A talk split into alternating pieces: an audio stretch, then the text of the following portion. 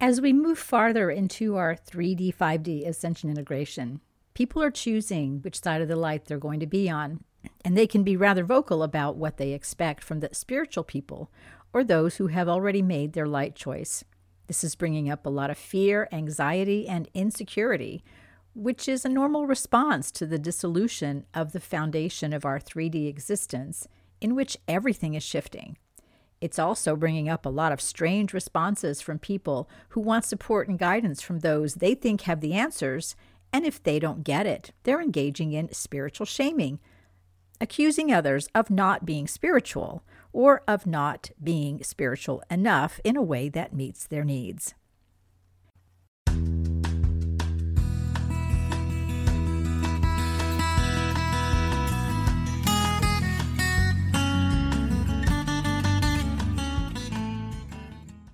Welcome to the High Vibes Living Podcast. I'm Jennifer Hoffman, your host, and I want to show you how to create your rich, happy, and successful life. Since 2004, I've been teaching soul congruent, mind expanding, wholeness living to a global audience.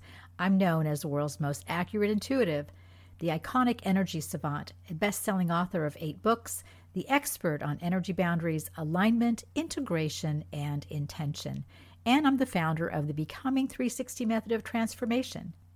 I'm here to motivate, inspire, and energize you to embrace your full potential, upsource your possibilities, revive your life, and shine your light brightly. Thank you for joining me on this week's High Vibes Living podcast, and I hope you'll learn something that tunes you into your high vibes and motivates, energizes, and inspires you and shines some light on your journey. Let's get started. Have you ever had someone accuse you of not being spiritual because you wouldn't give them advice or support them when they asked for it? Or have they suggested that you were being selfish and out of alignment with your spirituality because you said no to their request for your time, energy, and effort?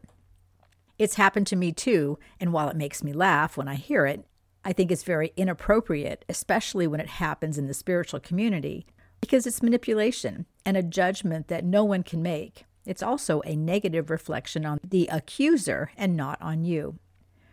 Spiritual shaming is a form of manipulation which implies that your talents and abilities are in question if you don't use them in a way that someone thinks you should or expects you to, or that there are expectations of you because you call yourself spiritual. Or we spiritually shame ourselves, holding ourselves to an impossibly high standard of behavior because we think that is what spiritual people do, or that our spirituality comes at a very high cost to our freedom, our self expression, our self awareness, and our energetic sovereignty. Whether we are being spiritually shamed by others or we are, or we are spiritually shaming ourselves, it's not helpful and it's something we need to be aware of and to stop doing because it's interfering in our ascension process and our ability to be energy containers for more high frequency energy. Sometimes we get spiritually shamed because we don't help people who come to us for support and guidance. But those situations are not always simple or uncomplicated, are they? It's our natural response to look for advice and support from people we think have it all together or who are not struggling like we are, although appearances can be deceiving.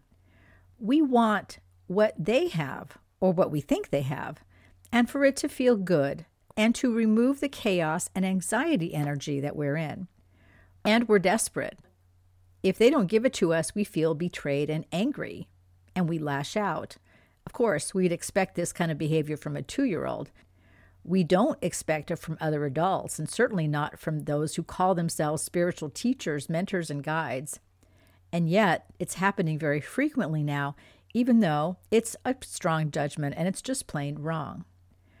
First of all, no one can call your level of spiritual connection or spirituality into question because they have no way of knowing and there's no spiritual standard. Whatever spiritual connection, ability, or power you have is between you and Source and no one else. Second, how is it possible for someone to accuse you of not being spiritual just because you're not giving them what they want? I'm going to coin a new phrase to explain this behavior being a spiritual brat. In a recent interaction I had with someone, after I declined to give them free business advice and instead told them this would be explained in my upcoming business program, which they were invited to participate in, I was accused of not being spiritual. And here's the manipulation part they said their higher self guided them to ask me for advice. So I replied that I hoped their higher self guided them to take my business program and pay for it. And as far as I was concerned, the conversation was over. Now, not only was it an imposition on my time, there was no exchange here. Nothing was offered to me in exchange for this information. I do have a very successful business, which I run very well because I have 25 years of corporate experience, multiple business degrees, and 15 years of experience running my own business.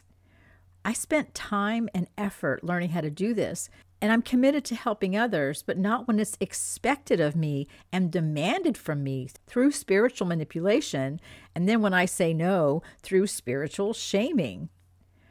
A curious aspect of our 3D 5D integration is being self empowered, and that is an extension of our energy boundaries and our energetic sovereignty. If we have been leaking energy, giving our energy away, or allowing our value to be determined by others, then we are an open target for blame, shame, guilt, and manipulation. And you got it spiritual shaming. The 5D energy will uncover those areas of our life and give us the tools to make some changes. That may not make us very popular with some people, but it will bring more balance and integrity within our own energy into our lives. What do you do when someone shames you and accuses you of not being spiritual because you're not doing what they want? Do you feel bad and give them what they want? Or do you realize what's happening and acknowledge your value and that you are under no obligation to give away your advice, talents, and abilities and experience to anyone who asks you for it? If you do it once, you'll do it for everyone, and that can soon eat away at your time and productivity, not to mention your self esteem and your confidence. How many times have you been asked to, say, do a reading for someone, and when you tell them, I'd be happy to, you can make an appointment, and here's the price, and they tell you that this is a God given talent, so it should be free? I've heard that many times too. And it's all part of the spiritual shaming process. It's the same kind of gift that a musician has, or a great artist, or a singer, or someone who is a brilliant mathematician or is really good at business. It's a talent, it belongs to you, and it is part of the way that you are going to get through your life. And yes, you definitely have every right to charge for access to it and to use it in your career. You will resent the people who impose on your time and energy in this way, and you'll resent yourself for not having clear energy boundaries. And that's what this is an energy boundary issue. You're probably intuitive enough, as I am, to recognize the difference between the people who have a genuine need in that moment and those who are simply trying to get free information from you. I do share a lot, but I get to determine what I share and do not share and I don't respond well to intimidation, manipulation, or spiritual shaming, and neither should you. How do you manage your energy boundaries and avoid being manipulated by spiritual shaming? Here are some guidelines that I've created based on my experience and what I've heard from my clients over the years. Number one, recognize your energy boundaries and don't let yourself fall into the trap of manipulation or shaming. You are a wonderful, talented, fabulous person who deserves to be respected and valued for who you are and what you do. Number two, be clear about what you will share with others and what falls outside of that boundary. That way, when you do say no, you can steer people towards an option that will respond to their question without you oversharing, overgiving, or not being compensated for your time, energy, and efforts. Number three, don't let others dictate your self worth or self confidence. Someone's judgment of you is no more than their opinion, and when it is stated in anger or fear, it probably won't be very good, but that's their issue, not yours. Have your energy boundaries about who you are and what you deserve, and make them ironclad and Teflon coated so they don't get blown apart every time someone's angry with you because you're not doing what they want you to do. Number four, make your no firm and not subject to discussion and do it for everyone. If you're afraid that people won't like you if you say no, then you'll say yes to everyone, even when you don't want to. But when you're firm, when you say no, and again, this is about energy boundaries, and you make it stick, you have respect for yourself. You can't say no one day and yes the next, then you don't look serious. You know you must be consistent with everyone or they won't take you seriously. Number five, and this is where it kind of encapsulates all of it. Respect yourself enough to value your time, energy, talents, and abilities.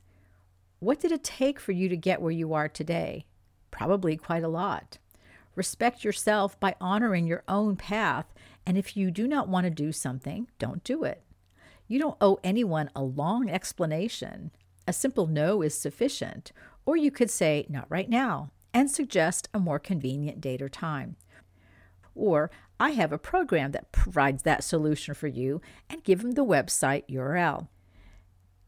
Above all, avoid allowing yourself to be spiritually shamed by someone who is annoyed with you for not giving them what they want. Finally, ask yourself this important question If I say yes, am I going to resent myself or regret my decision? If the answer to that question is yes, then say no. You'll ultimately feel more respected, more appreciated, and more valued when you recognize your own energetic sovereignty and learn how to control your energy flows. It's better to have someone try to spiritually shame you than to feel taken advantage of, disrespected, and angry with yourself at not being able to say no when you want to and need to. It's unfortunate that spiritual shaming is a response from people who should know better by virtue of who they are, but these are challenging times and everybody is feeling a little off. I would never tell someone they weren't spiritual, no matter what they were doing, because that simply is not my call, and I can't possibly know what their level of spirituality is. But I also don't get too distracted by someone who tries to shame me spiritually because I know that's a mirror of their energy and not a barometer of mine. And those people are quickly reminded of my energy boundaries and shown the door because we all get to control who's part of our energy field, and only those people who can love, honor, and respect us needed to be included in that space. Be aware of your own energy, where you want it to flow, and how you want to interact with others and them with you. Don't be afraid to say no when it's appropriate for you. And if you're spiritually shamed for your response, just smile and know that as long as you love, honor, and respect yourself, that's all that matters. Thanks so much for tuning in to the High Vibes Living podcast. I hope you've enjoyed this week's episode and that it has inspired, motivated, and energized you to take a few steps towards your rich, happy, and successful life. If you need more inspiration for your life path, check out my eight best selling books on Amazon or look at a transformational intuitive session, coaching, or program on my website, enlighteninglife.com. Be sure to sign up for my newsletter and join my over 5 million weekly blog readers. Please subscribe to the High Vibes Living podcast, give it a like and a review. Your acknowledgement helps others find us and get the information and inspiration they need to turn their pain into joy and their fear into confidence. Your Becoming 360 transformation into congruence and divine harmony is a step away, as is your rich, happy, and successful life. Join us each week for a new episode, and I look forward to our next time together.